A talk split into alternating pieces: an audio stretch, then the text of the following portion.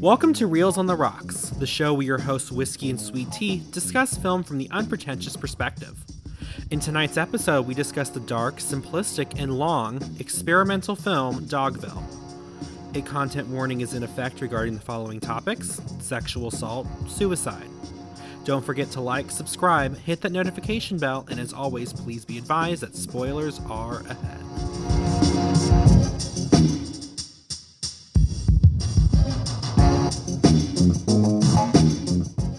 Welcome back to Reels on the Rocks with Whiskey and Sweet Tea. This week we are tackling Lars von Trier's Dogville.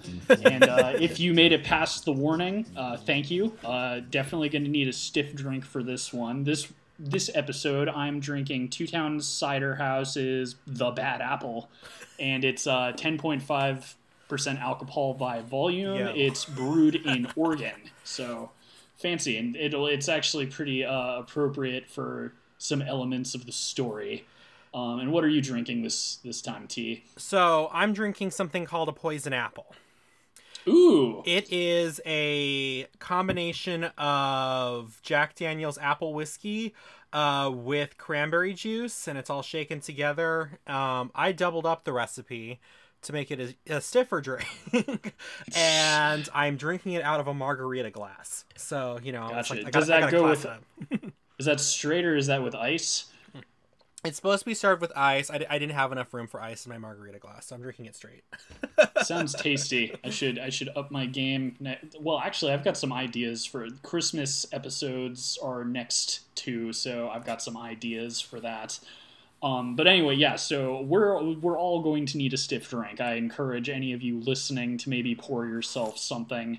Because this is this is quite a, a film, um, and uh, just like last week's or last episode, uh, I went into this blind, so I didn't know what I was getting into. Although I should have known better because it's Lars von Trier. Um, so this is experimental. Like these these last two reviews we've done are supposed to be kind of experimental movies, and I'm wondering, T, if you can guess why I picked this, especially for you. Because if you haven't seen Dogville, there is kind of a uh, big glaring thing that you'll notice very quickly with the movie, with what is pretty unconventional about it. But uh, Okay, so two reasons. One, you know I'm not super into dogs. Was that it? No. no. the other reason is is it reminded me a lot of one of my favorite movies. The story at least the story at least did. Uh, The Dressmaker. Um, Well, I think you're. I think you're overthinking it. I'm just s- specifically on the production end. Can you think of a reason why I might have found this one would be either challenging or interesting for you? oh, obviously the fact that there are no sets. There we go. All right. Yeah. So as as we know, and if any of you have been listening along, one of T's favorite things is costumes and sets. Yes. And although there are costumes in this, the big thing about Dogville is that there is no sets. It is filmed on a soundstage, but it takes place in a small town in Colorado, and it's a very simple metaphor. The town's very poor, and there, it's essentially like, oh, there's nothing here. So Lars von Trier took that as let's not have any buildings. Let's just have a soundstage with like chalk outlines for each of the buildings, and let's make it like like bare bones. Um, which is all I knew about the movie. Um, and the story was we'll get into it. As I said, there's a lot to unpack with this film, but uh, I guess we'll start off with Lars. Well, we'll start off with the basics. So this came out in uh, April on April 23rd, 2003 in the U.S. Uh, not a huge budget, just 10 million, and it only grossed 16 million. Big surprise. It's kind of a weird movie. I'm not really sure, you know, if it. Yes, I, no matter what, I don't think it would have sold well. Uh, whether whether it's the subject matter or anything. Uh, it did win 21 awards, and hilariously, it won the Cannes Film Festival Palm Dog. I don't know if they were trying to be funny with that, but I, I thought that was funny, so that's the one award I made note of. Um, and it was filmed in Sweden, so you know it's it's in a big soundstage, and they do do some like creative stuff with the lighting and things like that. It honestly kind of feels like watching a theater performance, and I was kind of curious how I was going to react to this because Lars von Trier is an interesting sort of uh, eccentric character in in film. Do you know anything about him, T? Uh, no, I don't. Nothing at all. Like, like, Okay. like you, I went into this movie completely blind. Oh boy.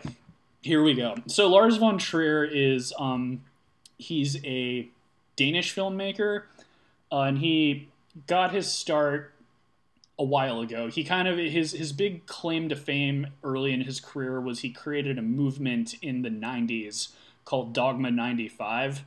Mm-hmm. And he's he's an odd dude. So he was born in 1956 uh, in Denmark, Langby, I believe, if I'm pronouncing that correct.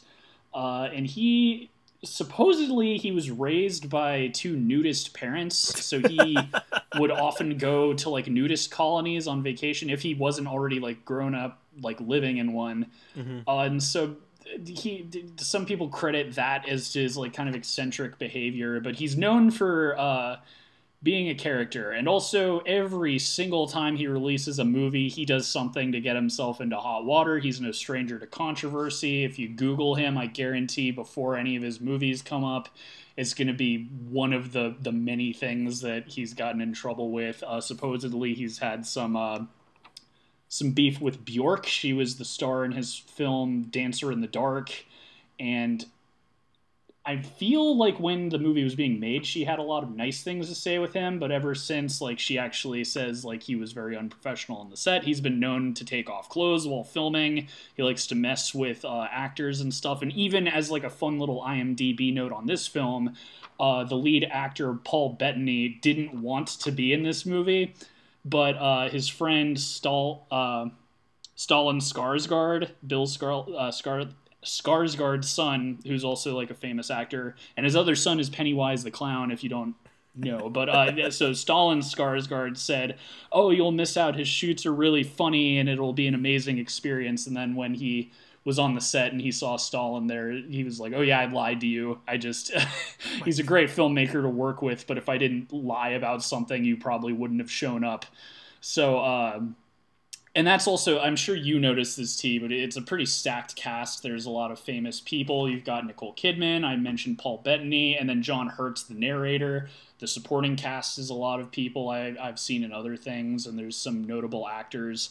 And he he gets that a lot and i think it's partly because of his reputation and i think it's also kind of because of the films he makes. I've done a lot of like apologizing for uh, like weird indie filmmakers and art directors and artistic directors and things like that. Uh, and I'm I'm like torn with Lars von Trier because on one hand I think he is a bit of an egomaniac and I do think he is a problematic character. However.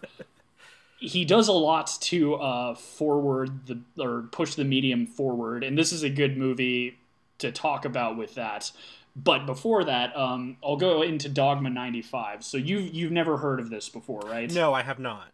Go ahead now. Okay, enlighten so, me. All right, so it's called 95 because that's when he created it, and essentially what the idea of Dogma 95 was breaking down the medium to its quote unquote essential elements. So this is like filmmaking without the frosting if that makes any sense. Like it's it's just bare bones and there's 10 commandments that you must follow for your film to be Dogma 95. And he would actually like you know, police it or something. Like if someone tried to release it, he'd be like, "Oh, it doesn't follow this rule or whatever." And he actually, I will give him credit for this. He even kind of said like with his own dogma films he made like he he admitted when he broke rules and stuff but so here's the 10 commandments of dogma 95 so commandment 1 Shooting is done on location. No props or sets can be bought uh, brought in. So already this this doesn't really apply to this movie. Yeah. uh, I do think that uh, kind of because he has no sets, it still has that uh, sort of ethos of being like bare bones or not fancy. Um, but anyway, so on to commandment two. Uh, no sound must be produced apart from the image or vice versa. So you can only capture sound in the camera, like as filming. You can't do any like post production sound stuff. Like any sound in the movie has to be recorded along with the image. Uh, commandment three: the camera must not must be handheld. Only movement attainable by hand. So you can't use a crane, a dolly, a tripod, anything like that. You can only hand hold the camera or move the camera in a way that you could move with your hands. Uh, Commandment 4 the film must be in color, no special lighting acceptable. So, no fancy lights, has to be in color, no black and white, no filter, no filters or anything like that. uh, which is Commandment 5. Optical work and filters are forbidden. Uh, commandment 6 the film must not contain superficial action. So uh, just no needless action. Like any, anything that happens must kind of make sense. You know, no no chase scenes or anything like that. If the actor's moving, there has to be motivation for it. Commandment number seven: temporal and geographical alienation are forbidden. So no weird, trippy, fancy montages. Like no no drug sequences, anything like that. Uh, eight genre movies are not acceptable. So no horror, no romance, no genre. It, it, if it's if it's a dogma movie, it, ha- it it's telling a story, but it cannot uh, be. You know, either of our favorite types of movies would not be dogma movies because I really like horror. Wait, but isn't you dogma really like comedies genre? and romance. But isn't dogma a genre? Uh, I, it's hard to really pin down what it is. I call it like a film movement, I guess. Uh, I don't know, like, but anyway. So, well, and I, I guess he just means conventional genres, because even if you take like a dogma film, like one of one of Lars von Trier's earlier ones was like about a uh, like a wedding and a bunch of like a dysfunctional family coming to a wedding. So you could say that that's like a dark comedy, but it's not it's not a conventional genre film. You know what I mean? I guess, yeah. I think I understand. Like you could make a dogma movie that is scary, but it can't be like a horror movie. And and the thing about all of these rules is like they're very they're all gray areas. Like what is what does temporal and geographical alienation really mean? You know what I mean? Like it's and, and and that's the thing. Lars von Trier broke the rules in his own dogma movies, or at least he came out and said, "Oh, technically we did have to buy a cab for this scene, or we did this, or like we put the cam on a tripod for this scene." So he's broken the rules in his own films. Uh, I feel like it was more of just kind of a uh, a way of like limiting yourself to make something again more just pure, whatever that means. Like I, Yeah. I, I like I like the spirit of this movement because I also feel like it's kind of if you are an aspiring filmmaker, a dogma film would be very easy to make. Yeah. You know what I I, mean? Because with all these rules, it's like you basically have a camera that you're holding, and you get a couple of people together and I don't know, make up some sort of story and film them and put it together. Uh, but for the last two commandments, uh, number nine, the film format must be Academy 35 millimeter. So that's like the one aspect that I guess is not very accessible. I don't know if he'd, I don't know if him or the other people would like make an exception for nowadays when everyone has a cell phone or whatever. But yeah. at least when he made it, uh, you know, it had to be Academy 35 millimeter film, uh, film, you know, that you made it with. And number 10, and this is kind of where I, I feel like Lars von Trier has an ego. Uh, but this is kind of a cool commandment, and this is the thing I actually like the best about Dogma films. The director must not be credited. Interesting. So if you make a Dogma film, you cannot put your name on it. No, As- you can't claim to, to have, have been the director. But you can put it on in other ways. I mean, it, it- going back to again his earlier Dogma films from like the '90s, everyone knows N- Lars von Trier made them. His name's on the credits, but Just you know, and, and that too. Like if you if you entered it into a film festival, it's like you kind of have to say somebody made it. You know. Directed by Uh, unknown. So again, like I, I like the spirit of the movement Right. because I I feel s- like it's kind of stripping down all of the pretentious elements of filmmaking. Mhm. The only things I feel like are a little iffy, like for instance, the Academy 35 millimeter. You know, film cameras were a little more accessible in the 90s, but nowadays, eh, I'd say like if you made a Dogma film on a cell phone camera or you know a, a digital camera you had on you, that would be Yeah. okay. Well, and Um, like and like I agree with you. I think I think I, I I can really appreciate like I think some of them are extremely limiting, but I I like you like you said I I think that the spirit of it is something that I can kind of admire and get behind. You know, just doing what you can with what you have and trying to make something interesting out of it. You know, like like we talked about last week in uh not last week, but in our last episode of Saddest Music in the World when uh, Guy Maddin said, you know, he took something that wasn't interesting and was able to make something he could get excited about out of what he had. You know, it's kind of sort of that same sort of spirit. That's something I can't admire. Exactly. And again, like, I, and maybe he, I've never met Lars von Trier, so maybe he just comes off as egotistical, but, uh, I do like that again. Ten is my favorite commandment because it really just kind of would be humbling because now you've spent all this time making this movie and you can't even claim to be its owner anymore. Uh, well, you know that kind of plays into that whole thing about the death of the artist. You know, after yes. it's put out there, the artist's opinion or saying it doesn't matter anymore. So that, I mean, like maybe that's kind of the philosophy he was going for with that. I would think so, and I and I feel like he carries it on to his films too. Like I, even when he is working with a bigger budget or using special effects, nothing feels superfluous or like unneeded. Um, well... like for instance, with this with this movie, like I, I think it was kind of interesting how uh, again, like it's it's a simple metaphor. Like it doesn't take a genius to realize, oh, there's no sets because it's a poor town. I get it. They have nothing, literally.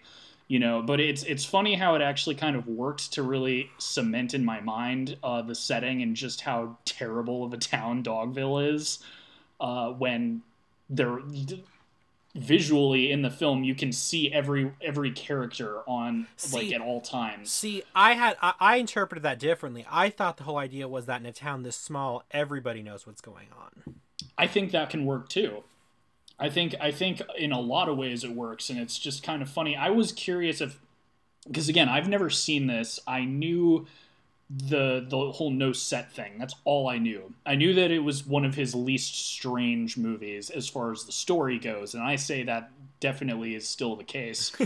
um, it's definitely it's a story. We'll get into that later, but uh, but as far as like his weirder movies, like Melancholia is about a planet crashing into Earth.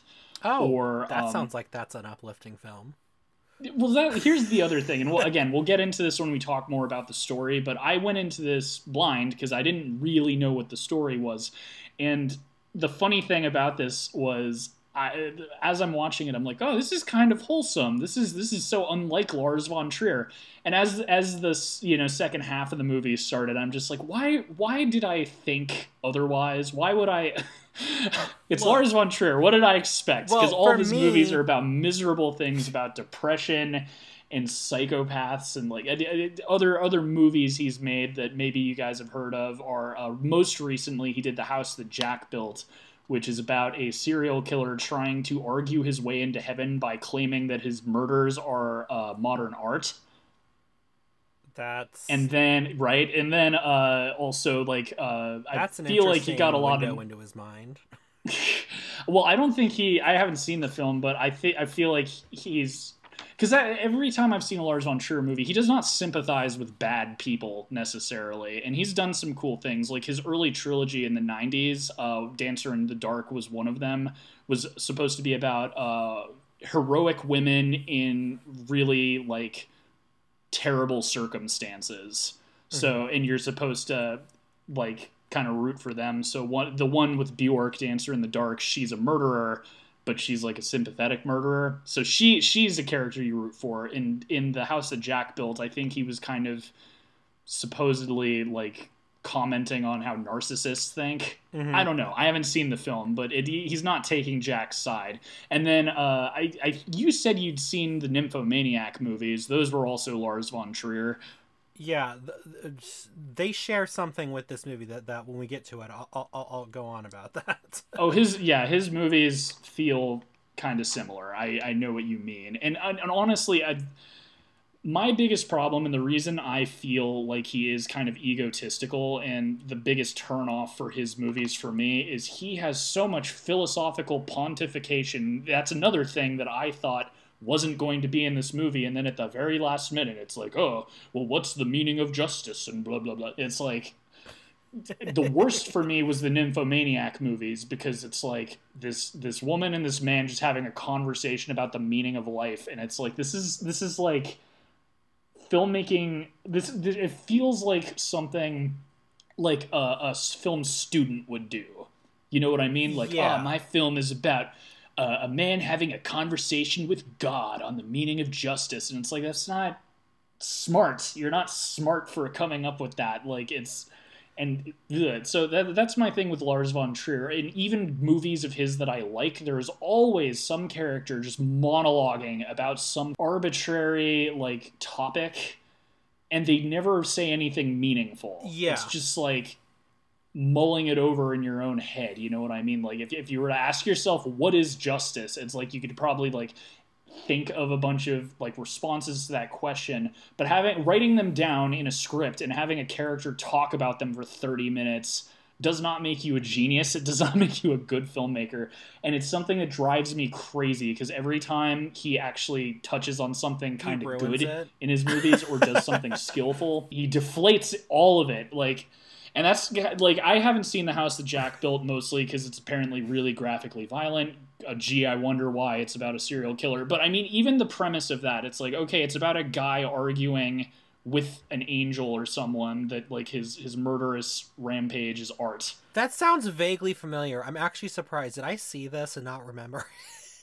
or maybe I blocked it out. Okay, or maybe you told me about it because I'm like, this is. I think I've really told. I think I told you about it. But yeah, that's like the thing. I find the man so very. uh Mm-hmm. Ugh, I'm, I'm, I'm, I'm, I straddle the line between loving and hating him. Like again, we talked about a couple of very like charismatic directors before, and I'm usually the one to defend kind of artsy fartsy directors.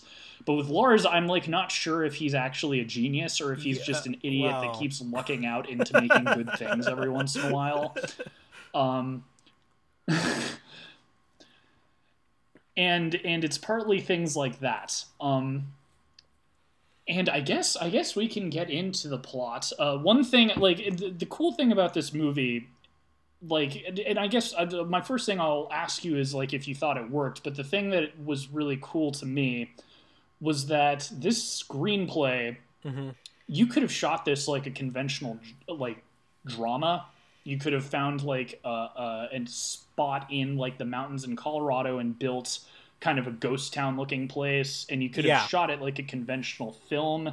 You could have cut all of the narration out of it, and it would have probably played as like a pretty good genre or uh, God, I keep saying genre drama movie. It might have even been like something like Yes. Cold Mountain or something where it's like very visually striking. Uh, so yeah, like anyway. So, what, what are your your thoughts? I've been talking too Well, much. I'll just get off. I'll, I'll I'll start off with wasn't a fan. Oh my god, this movie. Uh, it was interesting to me watching it though, because you know we, you talk about how he essentially created uh, a, a sort of film movement, and this is probably the most anti-film movie I think I've ever seen. How so? Well, uh, because one of my big issues with this movie was is that it made like almost no use of being of being of something that we could see visually because anything that I'm rubbing off on UT. That sounds like something I would say. well, I know, I know, but I was just like, I and like you touched on it earlier, like you felt like this was kind of like a stage play. It felt just like, especially at the beginning, it got a little bit better towards the middle, but uh, it kind of just felt like somebody was like recording on their cell phone, like a play they were watching. And then they would zoom in on whatever the action was going on, but it, it, it but then in addition to that, we had this narrator who would literally describe and sometimes even repeat what was going on, what was being said, so you didn't even really even have to watch it. Like I, I was like I was like thinking this would make a better like radio play than than a film because I I feel like I feel like there was uh and I I never thought I'd say this, but I feel like there was almost no purpose to having a visual component to the story. The one aspect I would disagree with is later in the movie when some some very nasty things are happening. I felt like it was actually more disturbing that it was all out in the open. uh, Well- but it's funny, like because because you're you're you sound like me, and I'm and, and that's not a bad thing because this I I agree this is not a very visually uh good movie. Like you know me, I'm a cinematography nerd, and I can't really say that the cinematography is good. I do appreciate some of the creative bits that he puts into it, but it again, it, you're right. It feels kind of like a stage play because there's like creative lighting when it's like sunset and stuff. There'll be you know uh, the lights will have kind of an orange tint to them or something. There's some bits where the soundstage is all white in the background instead of all black Mm-hmm. uh, which is kind of a creative way to show whether it's daytime or nighttime without being told. Um, so it's it's interesting. The things I liked about this movie were things that aren't my favorite things ever. Like it's funny. I said this on our last episode, but both of these films I feel like were very actor driven. Because uh, the acting is awesome in this uh, from everybody, not just Nicole Kidman mm-hmm. and Paul Bettany, but like the whole ensemble cast is really good. Um, and when you have nothing, literally nothing else to look at, uh, you need the actors to carry the plot, and they did a good job uh, because I was engaged. I, like it's funny again when I recommended this. I didn't realize what the runtime was, and you were actually the one telling me. I know. I was so like, when I, when I was like, "Oh my god!" Movie, you were like, "What?" It's a three-hour movie. No, like, and because again, I knew it was going to be Lars von Trier, who also makes I mean, if you want to sit and watch the whole uh, Nymphomaniac saga, that's like a four and a half hour back to back. So that's another thing about him. He does not know how to cut out oh, anything. But that um, was something else I was going to bring up. This was a three-hour movie that probably needed to be at most an hour and forty-five minutes. The reason I'm defending the runtime and I, I, I just again, felt I, like, like this. This is probably the most genuine defense of any film I've given because I wasn't expecting to like this as much as I did. Like I've already done my rant about Lars von Trier, so you know I'm not a fanboy. But the reason I liked the runtime, and the reason I actually ended up liking the story and just the movie in general, uh, I kind of wish it it would have been interesting if it had been shot as a more conventional movie, but I do kind of applaud the creativity. Uh, but the reason I like the runtime is because of something I said earlier about how I thought this was like a wholesome movie at 1st mm-hmm. It lulls you into a false sense of security because the first hour and excuse me, hour and a half is pretty wholesome. You know, it's like about this lady who's hiding and she's trying to you know become a member of this community and she's befriending people and people are starting to like her and stuff like that. And you're you know for the first hour and a half you're thinking oh this is really sweet. This is the most un Lars von Trier movie I've ever seen. And then you see where the point of the story is um, see, about halfway through when things start taking a really ugly turn and just keep getting worse and worse and worse. See, I disagree with and you. And I feel like I feel like that wouldn't have been possible without the runtime because it was very shocking to see where the story went for me, who did not know where it was going to go, and uh, so I, I don't know. I like, and also it didn't feel very long when I was watching oh it. God. Maybe it's because I mentally prepared myself, but I don't know. Uh, at least for the type of story it's trying to tell, I actually thought it worked in its benefit because I did not expect it to take the turn it did. But why didn't it work for you? So I actually, first off, I, disagree with you about it lulled you into a false sense of security. Something about the beginning, and they're talking about the town needs to learn acceptance, or I forget exactly what was said. Uh, that and then the fact that that this weird gangster i'm like this is gonna get this is not gonna end well for anybody involved. So i kind of felt like the beginning of it was overly it was overly long. Like i just felt like i saw I, I, I the whole time the whole thing i'm like okay something's gonna go wrong here. Something's gonna happen. Somebody's gonna be i was actually waiting for and we'll just get this out of the way. Uh, i was actually waiting for the rape the first rape to happen. It happened a lot later than i thought it was going to uh, yeah, it, it takes a while, and now you'll you guys will see why we had a warning yes. at the beginning of this episode. But there is there's quite a bit of um, sexual assault in the plot uh, to the point of it being, geez, I mean, like I say, this movie would be better if it was shot conventionally, but man, it would be. Oof like the fact that it felt like a theater performance made it a little less I will intense. say the, it sounds really insensitive, but the first one though was kind of funny because you're just seeing this guy's butt across the stage. yeah, right. and everybody um, just like everybody, all the actors are just like not looking, and I'm sure that was intentional. But I'm just like I'm like I'm wondering, are they just not looking because this is just hilarious? There's just this big white butt right there. But yeah, I just feel like I just feel like that point was made quickly and we could have moved on from it sooner. And I felt like a lot of time spent with the characters was like a lot of the characters like proselytizing to us. Like, I mean, I think you talked about. I this. get that. Like, I'm like, okay, we get it. You made your point. M- move on. And I always, I always use this example of of Blackfish. You know, the movie, the the documentary Blackfish. It made its point about 30 minutes in, and then it keeps throwing in examples and examples, and you're just like, it's okay. I like, I'm not interested anymore in what cause you were trying to say because you've made your point for the last hour and a half. uh, they had to keep making their point, or else you know SeaWorld would have. when you're going up against them, it's like, oh, we need lots as much proof as possible. So when they inevitably sue us, we have a lot of uh, receipts. but yeah, no, like this is this is one where I like I feel like we're going to agree to disagree, but I don't even I'm not even upset with you because I know I like I hate I almost hate that I'm defending this movie. It just I kind of it it caught me off guard and I will say I think this is my favorite Lars von Trier film I've ever seen because it feels like the most mature story he's ever told. Mm-hmm. And as I said, it's like super perfect up until the end where she's talking with her father about what's justice and blah blah like shut up that was both gangsters. that was the only thing that was uh and you know this is it, it, I it, the, the runtime is usually not an issue for me. You know me, I love my favorite movies are long movies because and I think we've talked about this in our last episode. When even when you make independent arty films, they have to be entertaining. Um, yes. And I felt like this one wasn't entertaining. I didn't really care for any of the people in the town, which you're not supposed to, but I didn't really care for Nicole Kidman either because you don't really find out anything about her until like the very end of the movie.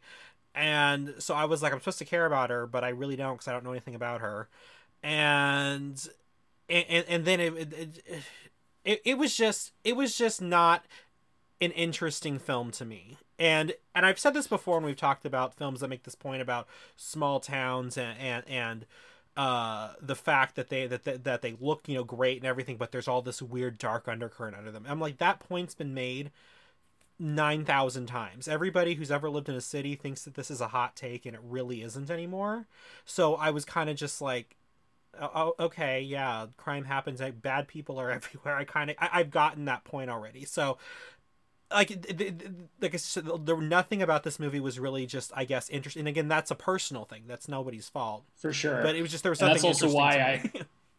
For sure, and that's why I'm like I'm not even upset because again for me I think it was just the acting really drew me in. Like every every scene is kind of like a really intimate like one-on-one between her and like some of the townspeople mm-hmm. either just her and one character or her and a couple of characters.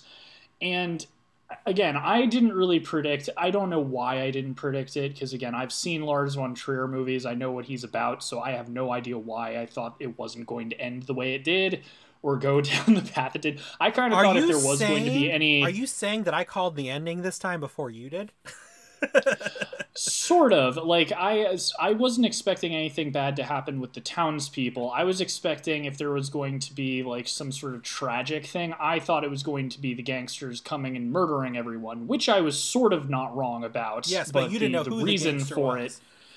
Yeah, the thing, and I think the reason the runtime and all these other things that just didn't gel for you but gelled for me was because of what happens. And I guess, like, you know, if you haven't seen the movie and want to, you know, go feel free, but this is a spoiler show, so. Yeah.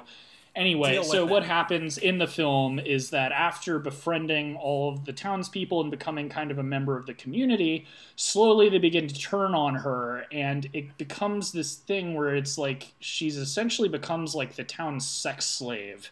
Like she's not even a prostitute; she's chained up, and they refer to her like the men going to like have sex with her is kind of they say it's like the hillbilly having sex with a cow. It's embarrassing, but just no one talks well, about it. She, she's and it a sex slave for the such men. a horrific fate for this woman yeah.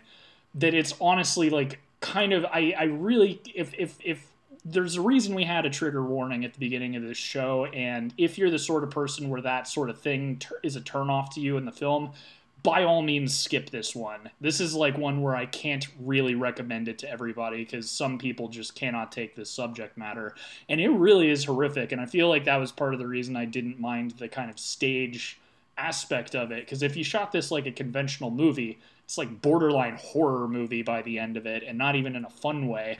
um, and uh, and then you know it turns out the big twist is that she was not hiding from the gangsters because she was going to get killed by them. It was because she's actually the daughter of the Don, and he was looking for her because his daughter was missing. And you know there was something about like he got pissed and fired a gun towards her or something, but he wasn't gonna whatever. Um, so then when they the town eventually turns on her and it becomes more of a liability to keep her there they decide to call the gangsters because the guy who got the business card never threw it away. And then it becomes kind of a an ironic thing because it's the town's undoing. Because they called the gangsters, she ends up being saved by them, and then the gangsters just go scorched earth on the town well, and she, kill well, she she commands that. Does if I remember, she, she, she she's the one that recommends. It's that. up to her. It's her call for sure. But I gotta say, I did not really have a lot of sympathy for those people. I didn't was either. kind that of one chick. I have never rooted for gangsters to go on a killing spree more than in this movie. That Uh, th- and- that one lady, uh, I forget what her name was. Uh, but Oh, the one, the one that made her choose between the figurines. yes, Like, or not, oh, like if you I was can't like, yes. Again, I've never rooted for children to be murdered in a film more than in this movie. Well, and especially difficult for me because I collect those figurines. I know exactly Right. what kind of figurines those are, and some of those, at least one of them, that I knew off the top of my head was worth some major cash. we could reenact this movie with your pop figurines. You know what? You're not coming to my house. no, If you can keep back tears, I'll I will stop smashing. no, the the figurines she Um, collected are are uh, they're kind of like oversaturated now, but um, they're by they're from a German company. It's called they're called Hummels, and I know at least one of the ones that that she had was a particularly rare one uh, that's worth some money. So just a little fun fact tidbit I threw in there for you. It's actually interesting. It makes me wonder if somehow the production got a hold of one, not realizing how I'm like valuable it was, 98% sure or if they if the or well, I'm wondering if the art department was like did it as like an in joke. You know what I mean? Made fake ones. Yeah, well, Like you know, like if you know, you know, you know, you that know. these are valuable. like I know because Exactly. You know me, I just collect all just sorts of useless knickknacks. It makes me wonder, um, and a lot of the people who were on production I saw in the credits were from like this was filmed in Sweden, and it looked like he used a Swedish crew Yeah. because I, a lot of the names. So I don't know. I like. I guess you'd have to ask the art director. But I, if I were the art director, and that a bunch of valuable stuff just got smashed for this movie. What? Yeah. like I don't know. I almost feel like that must be like an in joke or Yeah. something because if if it's valuable, But yeah, like that's that's the other thing that I find surprisingly good about this movie is that it actually had a pretty nuanced take on something and it actually had kind of a really good point about human nature. Mhm. Uh, as dark as it was, I kind of liked the story. I liked how you kind of again the reason the runtime worked for me is I began to like these characters and watching them turn into monsters Oh. was horrific. You know what I mean? It's like, and it's it's kind of true. Everyone has a dark side to them. Like you, you take someone who's like very nice, and and the, anyone is capable of horrific behavior. And I kind of liked, and even the narration and stuff. It felt like a cute little movie for the first hour and a half, and then it just devolves into madness. And then by the end, you're just like. To hell with all these people!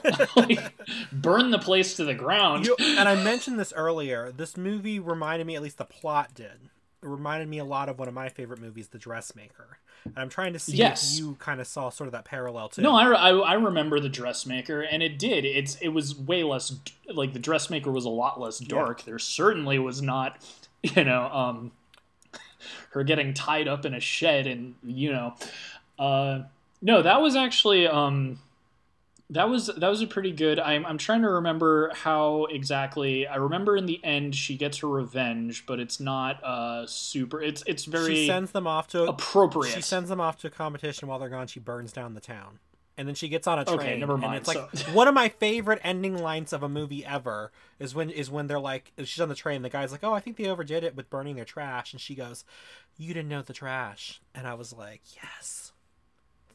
Say it, Kate Winslet. Say it louder. right?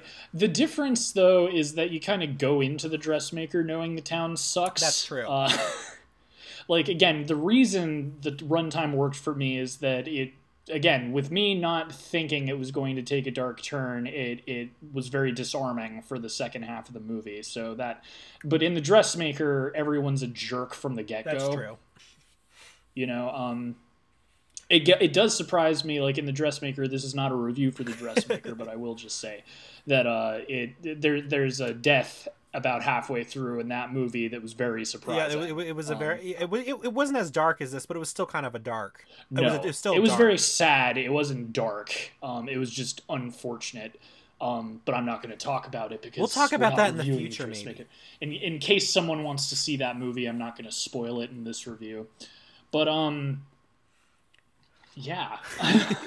what uh? So what what do you think would have made this a better film for you? Okay, so one of the main things this dude needs to do is he needs to edit. I feel like we didn't need to see her interact with uh, every single townsperson every time. You know, because because the idea is that you know she starts off, everyone's friendly, they appreciate her, and then as it gets on, they don't appreciate they, they appreciate her less. They start kind of taking advantage of her. The men take advantage of her sexually. The women take her advantage of her as almost a workhorse. But we see that interaction recur with essentially every character every single time and i don't think we needed to do that to um to make the point um and then the other thing that that really bugged me about this was the camera work and the sound were not good in this movie. That's just me. Like i said i felt like i was watching somebody had recorded something from an audience almost um, with the, with all the weird shaky handheld, with the weird zoom ins and pans, and then there were certain scenes in it where the sound was not good, and it it was more off putting with the fact that they paired it with. Uh, they had added in uh, sound effects like to like for like you know summer at or at night there'd be crickets or during the day there were like birds, and then so that would When you say it wasn't good, do you mean you couldn't hear that? No, I mean, like- because I'm I, di- I didn't have any issues with so sound. there were some scenes where uh the sound was great you know like you would hear just like movie quality sound with the, with the dialogue and that was fine and then they, they'd be in a different part of the space and what would happen is is they would suddenly start to echo and it would feed back into the mic so they sounded very echoey. And then it sounded weird because they had overlaid that on top of like nature sounds that were professionally recorded or that sounded better. And so you're like why are we having this echoing in an area that's supposed to be outside? And it's not like it was like in the mine or anything like that. Um, it was just because they were in this enclosed space that had nothing in it they would echo. You know what i mean? I got what you mean. um, there was that, but like my big thing is just this movie could seriously needs to be cut down. Like something needs to go in this movie, and like it's the other thing I didn't like was just I I I don't like feeling like I'm being talked at, and this is a movie that spends a lot of time talking at you, and You're I, preaching to the and choir. I don't I know and I and I and, and I feel like and I think I touched this earlier a lot of the points that were made in this movie and these themes and everything they weren't like anything you know groundbreaking I, don't want to say groundbreaking but yeah they, they weren't like anything that was like oh I hadn't thought about that or anything like that. they were kind of very basic sort of what is justice evil people exist in small towns you know don't become subservient for you know, just there there were just different things that were just it's it's like this is not a new like sort of philosophy and I felt like it was being presented as though like oh have you ever really thought about this? And that to me got very old very quickly. I I was I I I do agree with you about the runtime, uh, and that is a thing that is in a lot of his movies. Melancholia is a film of his I really like, but it is one that the first half is so boring. Um, my God, uh, like, and you get the point really quickly. That film is about depression, and the first half is essentially Kirsten Dunst just ruining her own wedding. um, and it goes on for an hour. Like the, it's half of the movie takes place at this one wedding, and it just keeps going and going. And it's like you get it, we get it. Move on, please. Yeah. Um, Uh, and that's like a thing in all of his movies. Um, so I agree with the runtime. I feel Well- like again, like the slow pace, I is because again, for me, what what got me was I don't think you would have needed the narration. You definitely do not need Nicole Kidman talking with her mob boss dad at the end about the fate of the town and blah, blah, like that. That was the thing that irritated the hell out of me. Was like them talking about all these nebulous topics um, when it's like just we get it she's gonna burn the town down we get like bleh. um so the narration could have been cut um yeah, the narration really bugged me because, like I said, it was just it was basically describing what was happening as we were watching it, and then at the same time, he would sometimes even repeat lines that characters were saying before they said it. yeah uh I like it, it worked with the tone that they were it, again like back when i thought it was a wholesome movie it kind of reminded me of something like uh like a like a book or if something you to like that. towards the beginning Um, when it's wholesome, I used to have this book on tape of Winnie the Pooh, and all Yeah. the chapters start with you know chapter three in which Pooh goes visiting and gets into a tight place. That's kind of like sort of I mean, I think maybe maybe he was trying to go for kind of a storybook sort of thing. Um, but yeah, I ca- Well, and he got it's John Hurt too. Like he's got that like classical British voice. Right. Um, but yeah, so I'm with you. I still think like having a, a two hours or longer, I think is still good, but three hours is much is a lot. Mhm. Um, it's way too much. I feel like the last act really got stretched out more than it needed to. I like I like the- what was happening in filming it, but I don't think it. I don't think the last act of the movie needed to be an hour. Well, and this is this is kind of where like I admire Lars von Trier is the whole filming with no sets thing. It didn't make the movie perfect. It didn't make it like better. Like again, if you had shot this like a very conventional drama, I think it might have even gotten like Academy Award nominations and stuff like that. Like if you just shot this like a straight up Hollywood drama, like I said, like build a town up in in the mountains with like you know do do essentially what uh, Eggers did for The Witch. You know, build the town from scratch and like film everything there and have it shot as like a more conventional movie. I think it would have sold a lot better. See, I disagree. but the thing I like about it's it's kind of like going back to Dogma. The whole limiting what you have uh, access to almost makes for more creative decisions, and I feel like he squandered that on like he could have made the cinematography more interesting. The one shot I thought was really cool was uh, the straight overhead looking down Mhm. when people would be moving and stuff. I thought that was really cool. But I'm with you on uh, the fact that it's just shot like a theater piece. And it's like if you're not going to have sets, you might as well compensate in other areas. Right. Make the sound design really interesting. Make the cinematography really interesting if you don't have a set. I mean, with. Hamilton was Um, filmed with more interesting cinematography than this. eh, I feel like the set was more interesting in that. Like it, that, eh, we we talked about this last year. Uh, I really liked Hamilton, but it was a play. That- I mean, but th- but but I mean, to me, this is what this was. This was just a play. This was not. exactly, and that's where and that's where like I feel.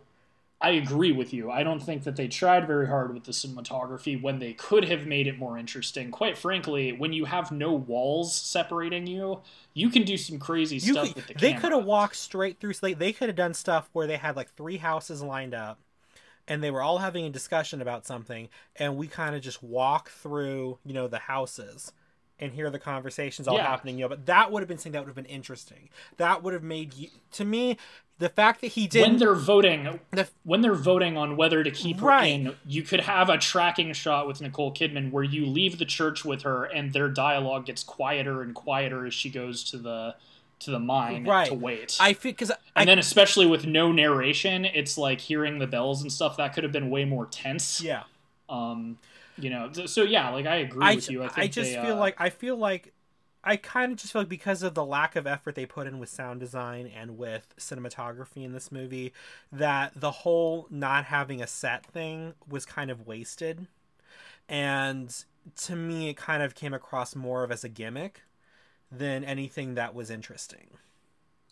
I agree. Um, I think the fact that I knew about the gimmick more than I knew what the movie was about when we when I recommended this as our as our pick says a lot about the movie and I think it's kind of a shame because again like at least as far as the Von Trier films I've seen this is probably his most mature and interesting story he's ever told and that was the thing too that I uh, I was I was curious like it said that he wrote it and then when I was looking at reviews online some lady said that it was based on a book then I looked up the book, and the book had nothing to do with this movie. So I was like, "What?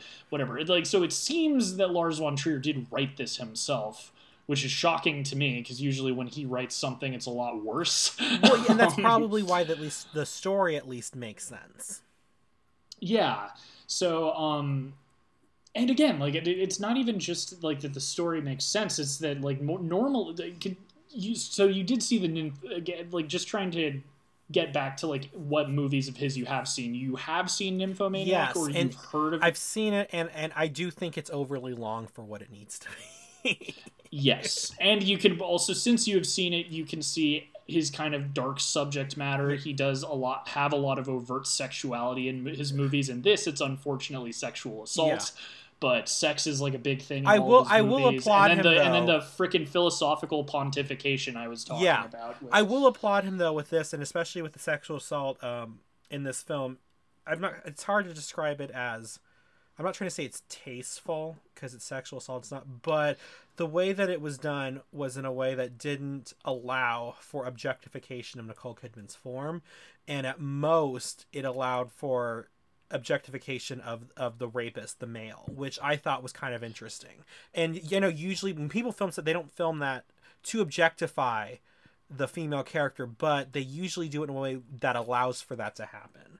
And yes. this, and I will like this applaud. He did not do that in this. Like I said, when I was talking about the butt earlier, the most we see of exposed, even I think actually I think even exposed genitalia is on the male side which I, yeah i don't even think i you do see you do see it with the man the first yes. time but that was that was the other interesting thing there's not a lot of nudity in i was actually uh, you, nicole kidman you never see naked um, yeah.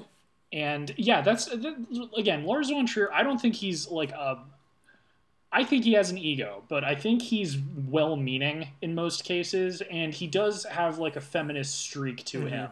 Uh, I feel like most feminists would probably argue he's a well-meaning idiot, because uh, that's how he comes across. Like Michael like, Moore. He, he like he well he likes um, strong women. Like in most of his films, it's a female lead, and they're usually not objectified or like pushovers or mm-hmm. anything mm-hmm. like that.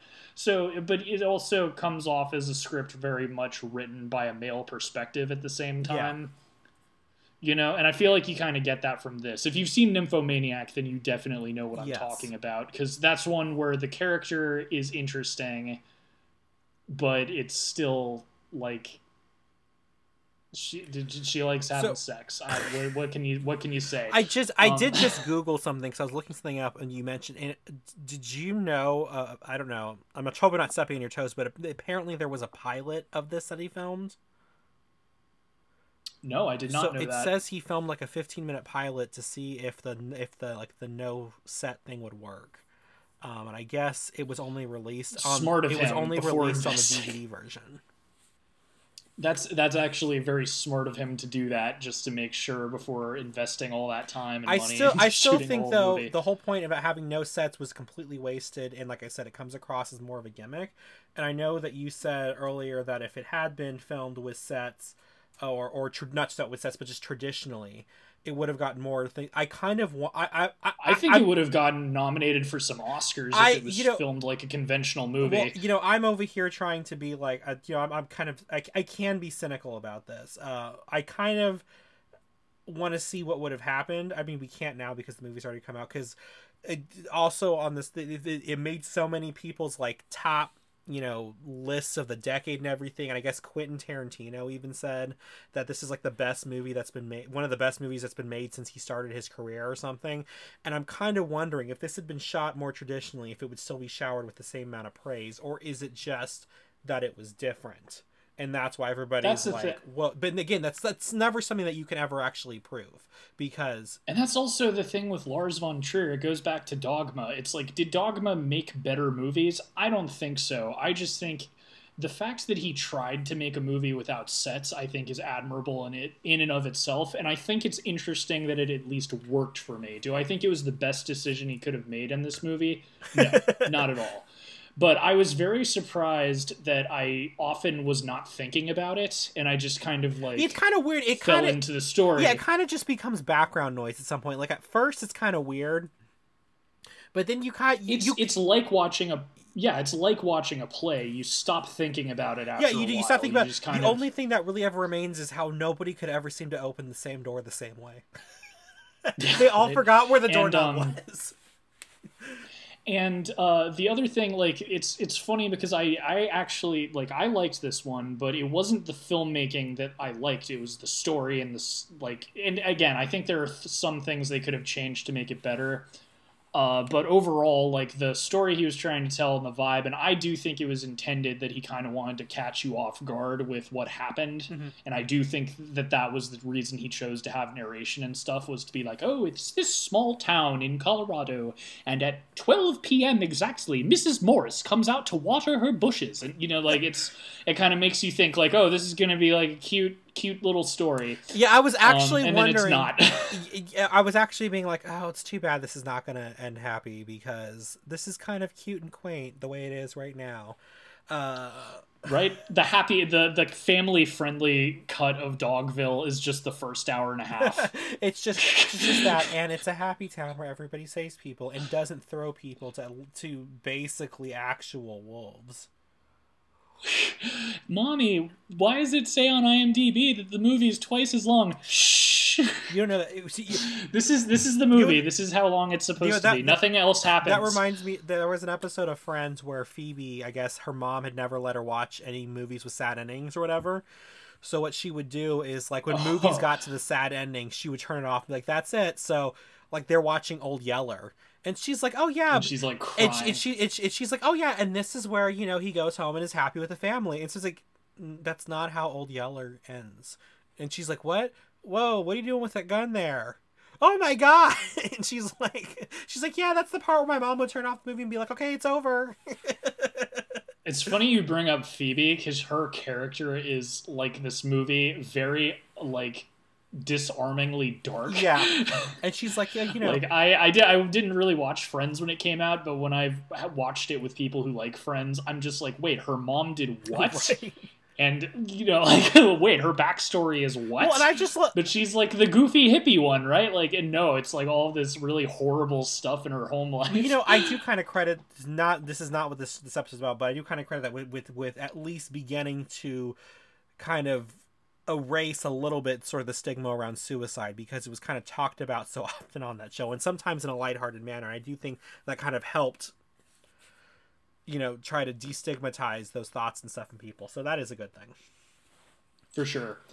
Um, what what did you think of the acting in this? Because I thought the performances were really good, but like, despite all the things you didn't like, would you say the performances carried the movie somewhat for you as I well? I think so. or- I still was. There was parts when I was watching this movie where I was still like, "Oh my god, I'd rather be watching The Irishman." And you know how bad, how how uninterested, not bad, but how uninterested in a movie I have to be to want to say that. But I do think, I do think, um, the actors uh in it, especially with there being, and I do think that having no sets here actually played into the actors um into, into me respecting them more. I, I mean, I not say I didn't respect them, but you know, I'm just, I'm just you know kind of admiring them a bit more. You know, having just to be constantly just unaware of what's going on around them, um, because that's very. It sounds easy, but it's it's difficult to do on purpose. And yeah, and I mean, like, yeah, for sure. I, you know, the, the film stars Nicole Kidman, and she, she she's good Yeah, in everything. I've never seen her in anything that I Uh, didn't like. for sure, and I think she does an awesome job in this. But I gotta, I gotta hand it to Paul Bettany, uh, especially for what turns out to be such a shit hole character who I hate by the end of the movie. Uh, he really kills it, and they actually had really good chemistry despite you know everything that happens. Like as as like a romantic couple, uh, it worked until it didn't work.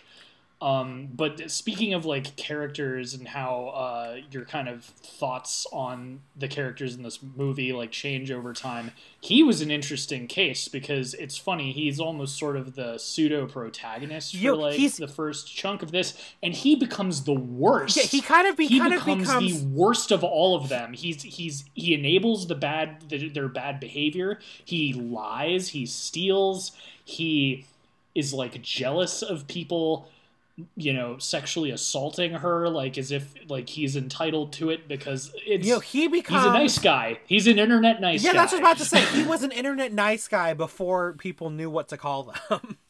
Uh, it's- especially there wasn't even- he, he, he he was the prototype for nice guys but he is the most evil and again like that's what works so well for me with this movie and he's like the perfect example of like at the beginning of the film for like the first chunk i'm like totally on his side like oh he's the even-headed one he's talking some sense into these people and then he's like the ringleader of like this mob of psychopaths. Yeah, there was and he's the one who calls them off you know, th- and it's there was something about him when when she tells him about the first assault that he kind of is just I don't know and, and again it's it, it's he blames her. Well- it's like it's it's honestly this is what I mean when I say like Lars von Trier feels like a will a well-meaning. I call him a well-meaning idiot, but like this is like he does have like feminist qualities to his films, and that's kind of the thing where like I do think he understands like what it means to be kind of the real question is is he like a, like a spineless misogynist. so Um, is like, he a reformed nice guy is the real question Well, I think he again, like I he's he's, I think the term I loved it. They used it for Jerry and Rick and Morty, but they called him a beta male feminist or beta male, sorry, beta male uh, misogynist, and that's what he is because he's not. He's very like, you know, he he thinks of himself as an intellectual, but he's really just kind of a, a nothing. He doesn't he doesn't you know he's oh I'm a writer except he doesn't publish anything and he thinks he's smarter than everyone in the town when really he's just the most soft spoken. And one the one bit I really liked uh, at at the ending, despite the ending kind of being iffy for me, was when she's considering not killing everyone in town and she's talking to him and he's just saying a bunch of big words that mean nothing. Like he's trying to like rationalize his own shitty behavior, and that's like the point at which she decides, yeah, this town needs to die. yeah and I I loved that because it's so true. Like how he can he can put it however he wants. He can use whatever big words he wants, but it doesn't change the fact that he just allowed this town to use her like a toilet yeah you know um so it's dark subject matter but I, I thought it was an interesting and way more insightful than anything i've ever seen lars von trier put out.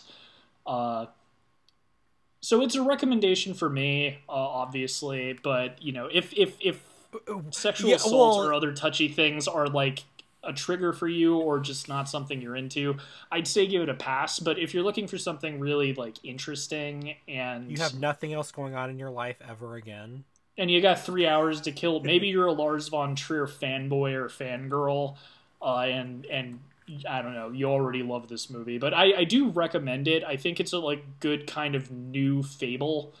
Uh, that's the best word I can come up with for kind of the story because it has like sort of a moral to it about you know not letting yourself get into kind of a not even that like i did that sounds like victim blaming when i put it that way but it's it's about human nature and about how much like you give people an inch and they'll walk on all over you because it's first just i'm gonna do work I know. like to prove that i'm trustworthy and then- and then when she the says- more she becomes when she says yeah, the more um, she becomes yeah. when she says um oh I'll work harder and you can I'm like oh god this is not gonna end well. Girl no no that's not what you do. We're fighting for a living wage right now. This is not how to respond.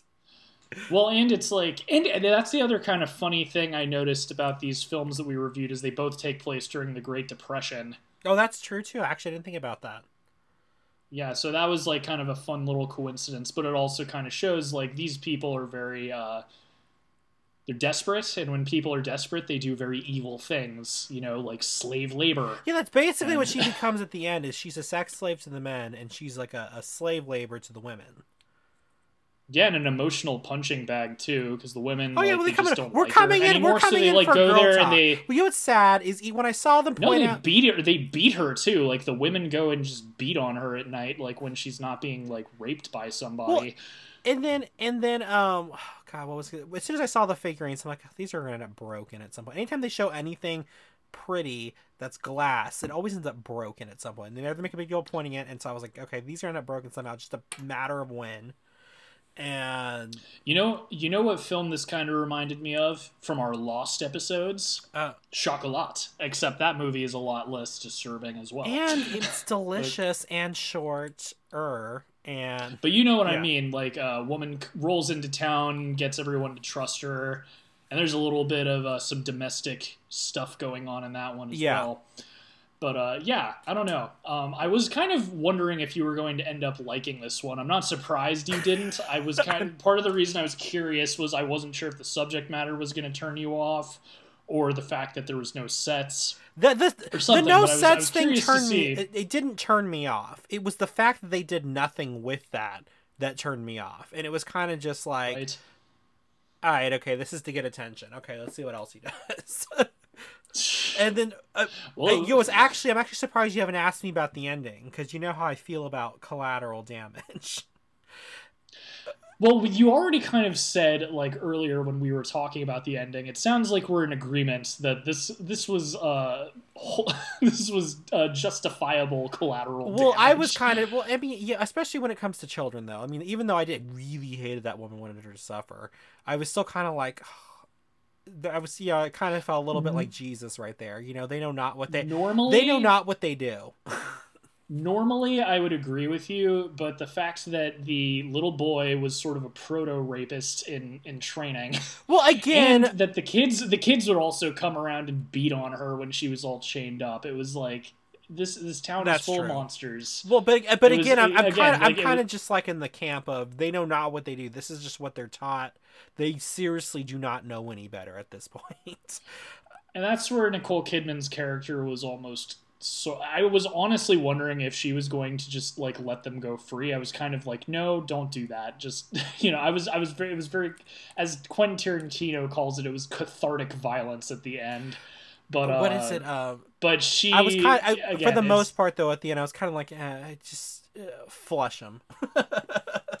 pretty much. I mean, but I was kind of wondering if if uh, that was going to be where they go with this. Like, oh, she's too nice. She's going to let them go I- because she's better than them, or Something- something. Which would probably have been the Hollywood ending. Yeah. Honestly, I feel like if this was not a Lars von Trier film and the same story was being told and shot conventionally, I think that is maybe it would have been like she she takes the dog with her. It's like oh come on, the like, I'll dog should have died. Something like that. The dog should have died. Oh.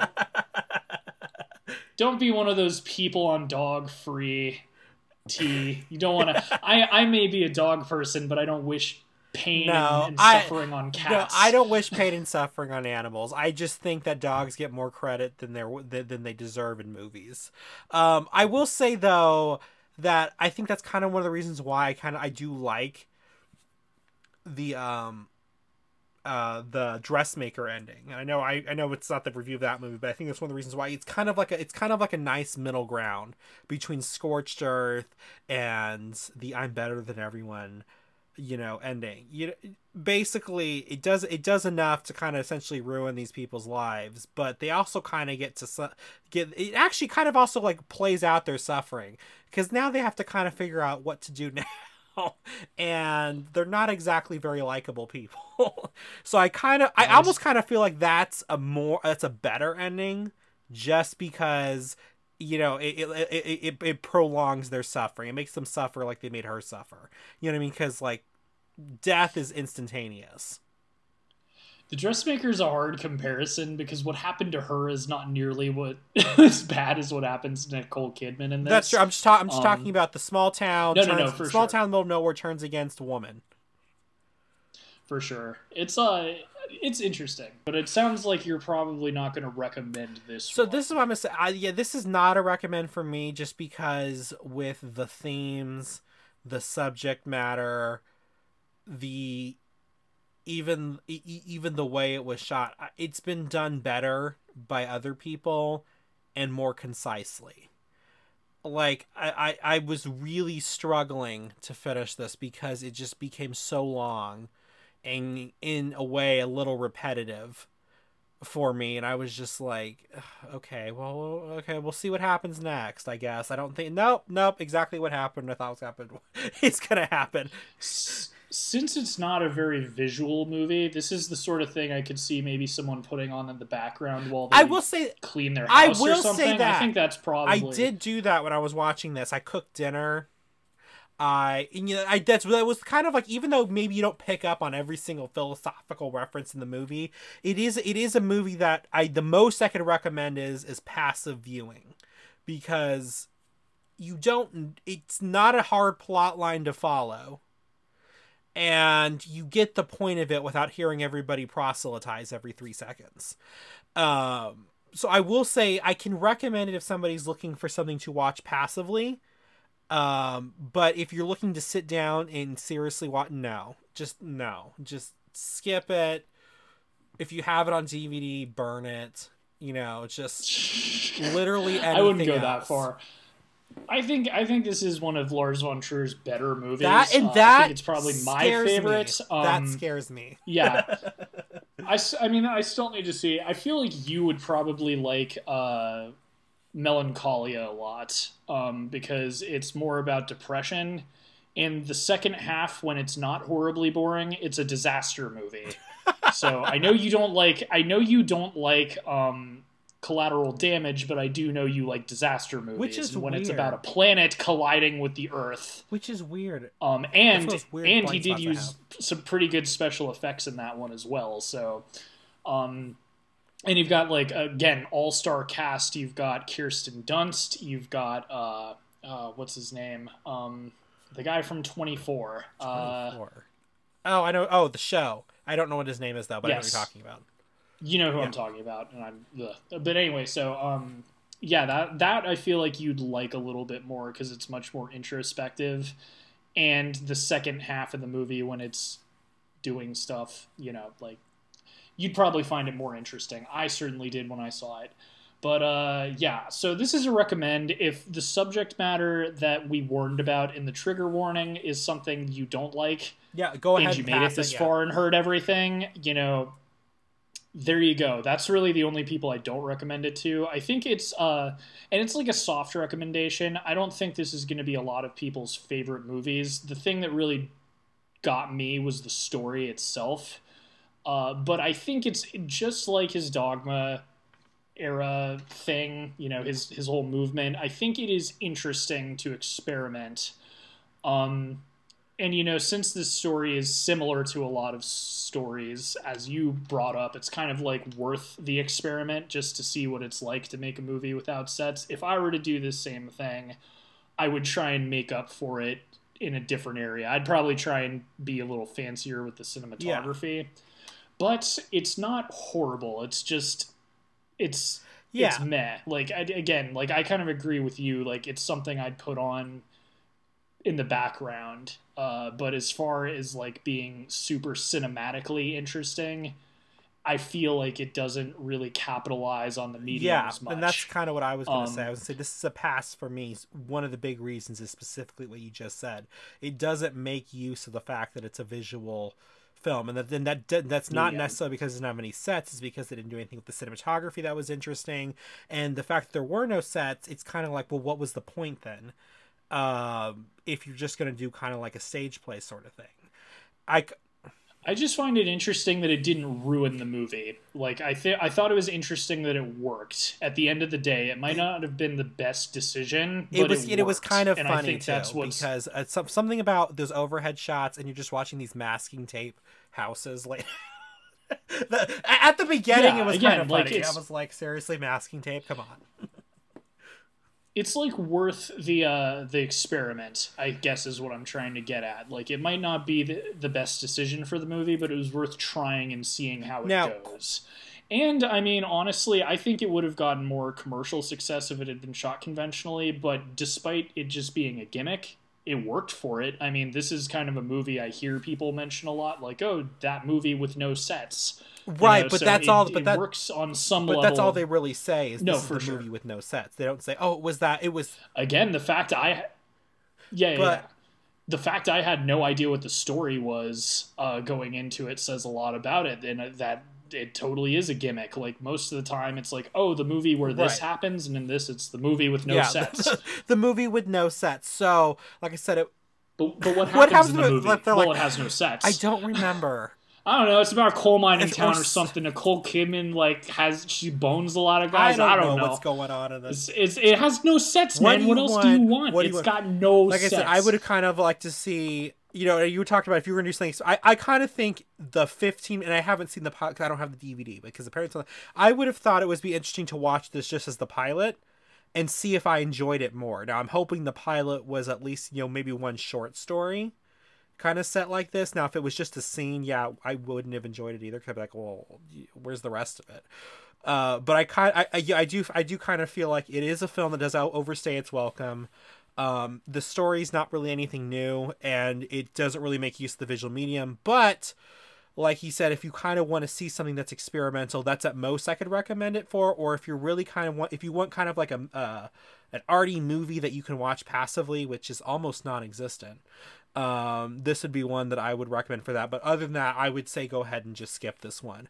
Now, I did have one quick question for you that I noticed. The credits they show scenes of people within poverty. What was the point of that? Well, so that is a series from not all of it. Some of it was like later on in American history, but a lot of it was from Dorothea Lange's uh, famous pictures from the Great Okay. Depression, because there was a lot of people living, you know, having to go to like bread Right, right. and stuff like that. And there's pictures from the Dust Bowl, and a lot, a lot, I'd say like half of those pictures in the end credits were from that. There was some from like you know New York Yeah. in the 80s with like the crack epidemic and stuff. I think he was just kind of trying to the the Great Depression pictures made sense, but the other stuff I'm like I guess he's making fun of like I don't know what he was trying to it, it almost felt like darkly funny I or did- something or like he was I trying to did sort of cheat and look up kind of what the meaning of that was because I'm like, that's not the movie. I can look this up. And somebody said, I guess some reviewers said that the film is supposed to be anti-American because of that. Well, as as the dude would say, that's just like your opinion, man. So I don't know if I agree with that interpretation. I do think he's trying to kind of make a point about uh, Right, I just wasn't sure what it was. People doing desperate stuff. I do. I feel like the end credit thing. He was trying to be funny. Um, again, Lars von Trier to me, he thinks he's deeper than he actually is. I kind of got Um, that vibe.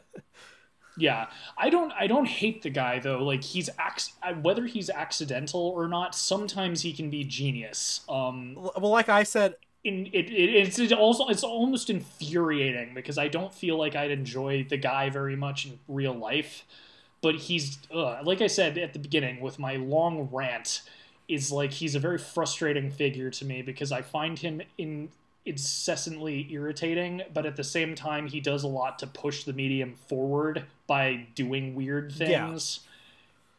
And sometimes he makes good decisions. it sounds like he. It's you know and sometimes there'll be like a bit in one of his four hour movies that's like literally genius and then he ruins it with something else. Like he's he's almost a, a, an amazing filmmaker um, and he can get really good performances out of people. He consistently works with a lot of really big name actors and he does make interesting movies. It's just i i struggle to like if anyone were to tell me the man is like a true genius or something i would You'd be like, i would groan uh, and roll my he, eyes though? No. because there's there's people like even even you know we we we talked about it uh, with some with last week and we've touched on some kind of artistic movies and we've talked about other filmmakers and stuff i feel like there's other people who just are able to make films that are a little bit more consistently good So let me let me let me try to phrase it this way for you. So you know we talk about artists in filmmaking. Maybe this Lars guy is more of a scientist of filmmaking, and you know that's a good if way he it experiments, is sometimes He's- he, he gets a formula that works, and a lot of the times though he doesn't. but in the process, he finds something that does work. You know, it's kind of like people when they try with they they discovered the uh, what was that. Uh, they discovered penicillin by testing bread mold. You know, that wasn't what they were trying to do, but here we are. So I, I, I think maybe that's a better way to phrase it. There are artists of the thing and of the filmmaking, and then he's more of a scientist of filmmaking. He does. It's a yeah. good analogy. Um, but uh, yeah, he's it's it's he's an interesting dude. Uh, and maybe we'll we'll watch some more. Oh my god! Just please future, make it shorter. you at home please say. make it shorter, or at least or at least have the clip what, notes. What Lars von Trier? Everyone listening, what Lars von Trier film should we oh, torture oh, T with in the future? Please, if you're watching this on YouTube, let us know in the comments or scream at us on Twitter. Please like, comment, and subscribe. And if you're watching this on Spotify, I don't know, listen to one of our other episodes if you found this entertaining. And we'll just ignore the fact that he said watch us on Spotify. And you know what the worst part of this whole thing is? I have nothing equally disturbing to threaten you with because you're too open minded. I know it's true. I don't know. You could you could strap me down. We could watch sitcoms. I don't find funny. but, uh, well, I'll make you watch sitcoms um, without the laugh track. I like. Dang it! That doesn't work either.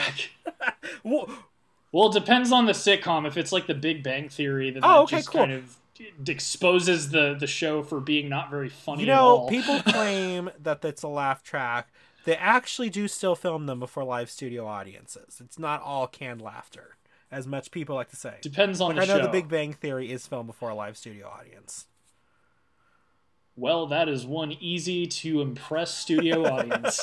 Uh, anyway, thank you so much for joining us, guys. Uh, stay tuned for our Christmas episodes. We've got some bangers coming out. Uh, I'm very excited for our upcoming reviews. Uh, and yeah, thank you again. Stay thirsty, guys.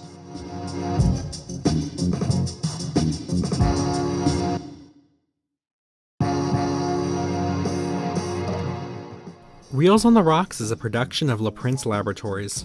It is edited and produced by Alejandro Castillo and features original artwork by Asa Esparza and original music by Pat Mars. Follow us on Twitter at Reels on the Rocks and tweet at us with any movies or topics you'd like us to discuss in the future.